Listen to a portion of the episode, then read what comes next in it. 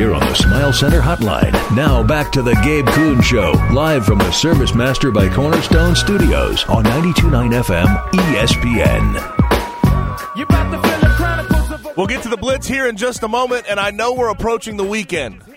And with the approaching of the weekend, I know everybody stops by their local liquor store before they get to said weekend, Saturday and Sunday. So make sure if you stop by a local liquor store, you grab a bottle of Old Dominick. I know how tempting it is to buy that national brand you've been buying for a long time. You've been reaching for it for years. It's hard to break that habit. But whatever that bottle contains, we have a local distillery that does it better, and that's Old Dominick Distillery. They have gin, they have vodka, they have toddy, they have whiskey, they have bourbon, they have whatever you need to wet your whistle. It's the most fresh, most full type of spirit you can buy in this city. And the distillery is right here in this city, right on the riverfront. 305 South Front Street is where you can find Old Dominick, and they have events all the time. Go check out their events and their products at olddominick.com. You can even book a tour and tasting on there as well. But regardless, Old Dominick Distillery wants me to tell you to come by and say hi. But without further ado, let's go ahead, Connor, and hop into the blitz. Now, the biggest stories overloading the line. A bull rush of info. It's Gabe's Blitz on the Gabe Kuhn Show on 92.9 FM ESPN, Memphis' sports station. And always remember that the blitz is brought to you by Sissy's Log Cabin. Connor, let's hop into it. South Florida beat Tulsa last night and are now 18 and 5 and 11 and 1 and in sole possession of first place in the AAC. That's nuts. It's crazy. That's nuts. They had a stretch, and I brought it up with David Cobb um, a a little bit earlier. They had a stretch in their non-con where they were miserable, absolutely, positively miserable. That's why that twenty-point comeback against Memphis looked so bad at the time because in their out of conference, um, they started two and four. Uh, they lost to Central Michigan, Maine, Hofstra, and UMass in their first six games. yeah, not good. Yes, but since then they've been unbelievable in conference because they're taking it seriously and they've turned it all the way around. And Amir Abdur Rahim is making magic in year one, and I, I don't know how surprising it should be. Um, it shouldn't be overly surprising. When he was at Kennesaw State, you know what he took over? He took over a six-win team, and in year one for him, they were one and twenty-eight.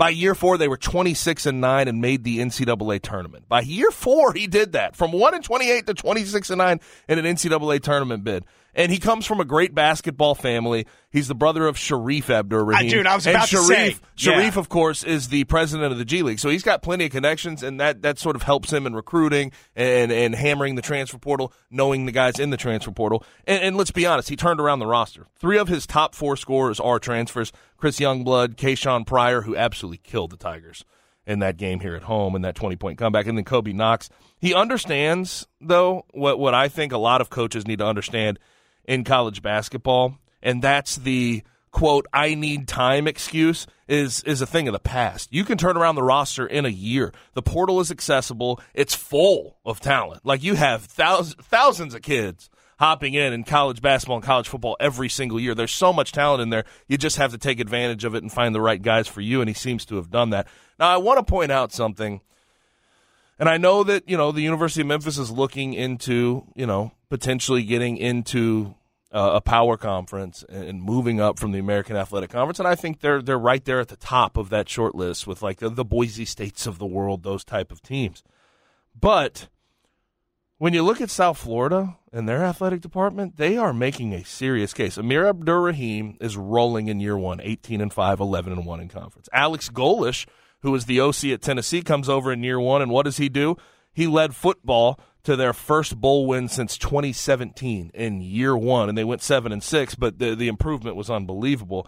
And also, when you look at uh, South Florida, they're in the process of building a new on-campus stadium. So as much as you know we we you know want to position Memphis at the top of uh, of realignment conversations if another round of realignment comes along, South Florida's right there with them. Um, I will say though, with all this being said, I think the real test is not getting out of the gutter, but it's staying out of the gutter. South Florida has to continue this upward trajectory going into the future. They have to work on their NIL and they have to continue the the, the upward trajectory right this second. Um, I think Memphis is in a good spot uh, compared to them at this current moment, but South Florida is doing everything they can, and, and that that much is very clear to me. Absolutely. It, it, it almost feels like South Florida may be just a step or two behind where Memphis is right now. Like they're starting to build the programs back up where Memphis, like because Penny Hardaway, Coach Silverfield, and then the football coaches prior to him really helped build those programs up. And it feels like that South Florida is kind of in that moment right now where Yep. all of a sudden their sports teams across, you know, across all college sports are beginning to be successful. I mean, when you talk about Memphis, you got to talk about women's soccer, you got to talk about the women's Yep. basketball team, the, you know, the men's soccer team, just name a team, they're probably successful right now at the University of Memphis. The tennis team right now is phenomenal. So, you know, it's really exciting. And I will say, pretty easy to recruit down in South Florida. It's not is. it's not difficult. It's It not is. difficult. and that's why I mean when I when I was playing at the University of Memphis, South Florida was a thorn in the side. Man, they had so the the one thing about about recruiting South Florida in football is speed, speed, speed, speed, speed. Really? They had Marquez Valdes-Scantling. Um, Oh, gosh. They, they had a. Uh, um, What was uh, that the like? Quinton Flowers. they had all these all these guys. what They was it like playing him in college? He was good. He was fast as hell, man. And I even played with him at the uh, uh, NFLPA Collegiate Bowl. He was actually on my team, on my team at the NFL Collegiate Bowl, and we got we got absolutely hammered in that game. But it, it's an All Star game.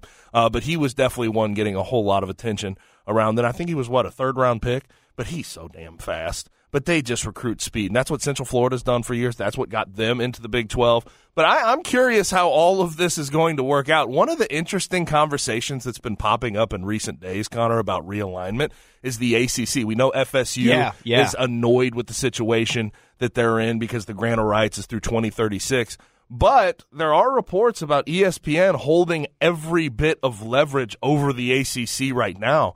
And going into next year, there is a real possibility that ESPN can pull the plug on their ACC contract. They have they hold the Infinity Stones there. They could pull it and then sort of uh, you know put Florida State and Clemson in the SEC and put all these different schools wherever they want them to go. That would be the quickest way to get to that new break off entity in college football, right?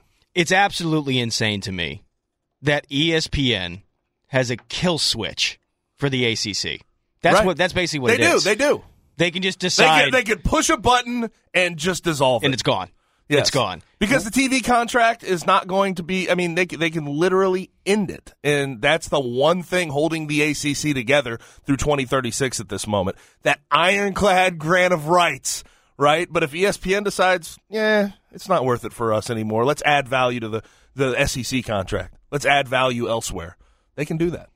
I really hope it doesn't happen. I it hope- I- seems a like drastic things would I- have to, to I- go down I think for that, it to. I think this is a little more abstract than we're making it right, here it's in a this moment. possibility, It's a, but not an expectation. But who knows, man? something to keep an eye on. It's something It that- makes- because but before 2036, at the very least. I mean, we're talking about 12 years from now. I could imagine a world where before 2036, the Right. ESPN hits the kill switch and says, "To hell with this. We Worried about letting someone else pick out the perfect avocado for your perfect impress them on the third date guacamole? Well, good thing Instacart shoppers are as picky as you are. They find ripe avocados like it's their guac on the line. They are milk expiration date detectives. They bag eggs like the 12 precious pieces of cargo they are. So let Instacart shoppers overthink your groceries so that you can overthink what you'll wear on that third date. Download the Instacart app to get free delivery on your first three orders while supplies last. Minimum $10 per order, additional term supply. need to think forward, and the ACC is not really in our plans." Well, it makes that advisory alliance thing with the Big Ten and SEC. Seem a little. You're like, oh, it's a oh, little bit. antennas are it's even a, more It's up. a little bit more nefarious now Yes. because you're like, wait a second. If the SEC and Big Ten have media rights deals, the college football playoff has media rights deals with ESPN, and they kill switch the ACC after the Pac-12 has already been killed, it feels like that would be a not a death blow, but close to one for the NCAA as a whole. Well, I think And then they'd be sitting there like, hey, we've already got this uh, set up here. Y'all want to come over here? And all of a sudden, you have a new.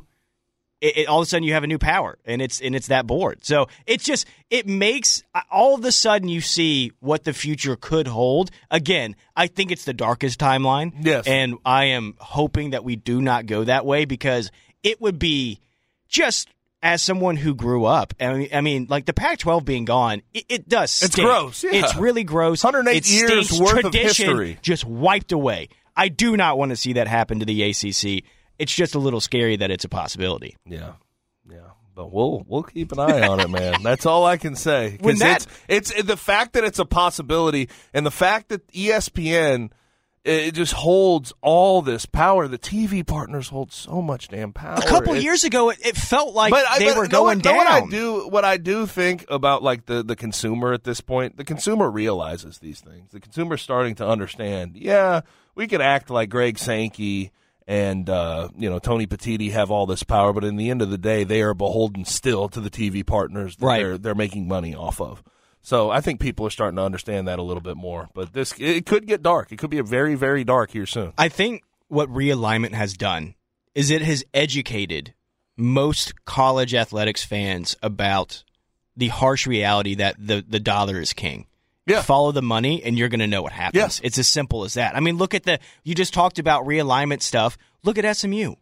Like it's it's all about following the money. And I would I would say if the ACC did dissolve, it would be a little it, just just, you know, Be depressing. It'd be depressing, but like five percent of me would be like, ah, SMU. It's like, No, like, that like a, would be like that would be part of me hilarious. like, ah. ah, ah because ah, that's the thing. Like, would SMU fit in with the Big Twelve? Like, they wouldn't go to the SEC or the Big Ten. That's, that's for damn sure. So that, like, could you imagine a situation where if if the if if ESPN pushed the kill switch on the ACC, completely ended their their relationship with them, and SMU has to go right back to the American Athletic Conference? That'd be so fun. After all they gave up, they're like, I'm not going to take a payout for this many years. We're going to pay you money to make sure we transfer over to the ACC, and the ACC just dies.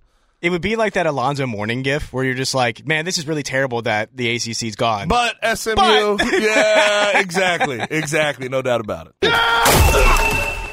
All right, for the last thing of the Blitz today, let's play a fun little game with the Grizzlies let's do it. roster. Of all the various mix and mass piece, mix and match pieces the Grizzlies have, Scottie Pippen Jr., Lamar Stevens, Yuta, and Jordan Goodwin, who do you think is the most likely to stick? And by and by stick, I mean going to be on this Grizzlies roster next year. Not going to be Right. in the G League most of the time. Like they're going to be the 14th or 15th guy on this team. Yeah. Um, this is an interesting conversation because I also think it's kind of funny because you've brought this up uh, over the past few Our brains are warped. Our brains are completely warped. Like we're we're talking about the bottom of the roster because we've had to deal with the bottom of the roster the entire year. about we've seen- two-way guys. and we've seen guys in G.G. Jackson and Vince Williams Jr. who before the year would have been thought of as like maybe 14, 15, 16, two way guy, whatever it is. To those who don't know ball. And then and then there you see them sort of slide in, and they'll probably be six, seven, eight, nine, somewhere in that in that sort of mashup when it comes to uh, rotations and lineups next year.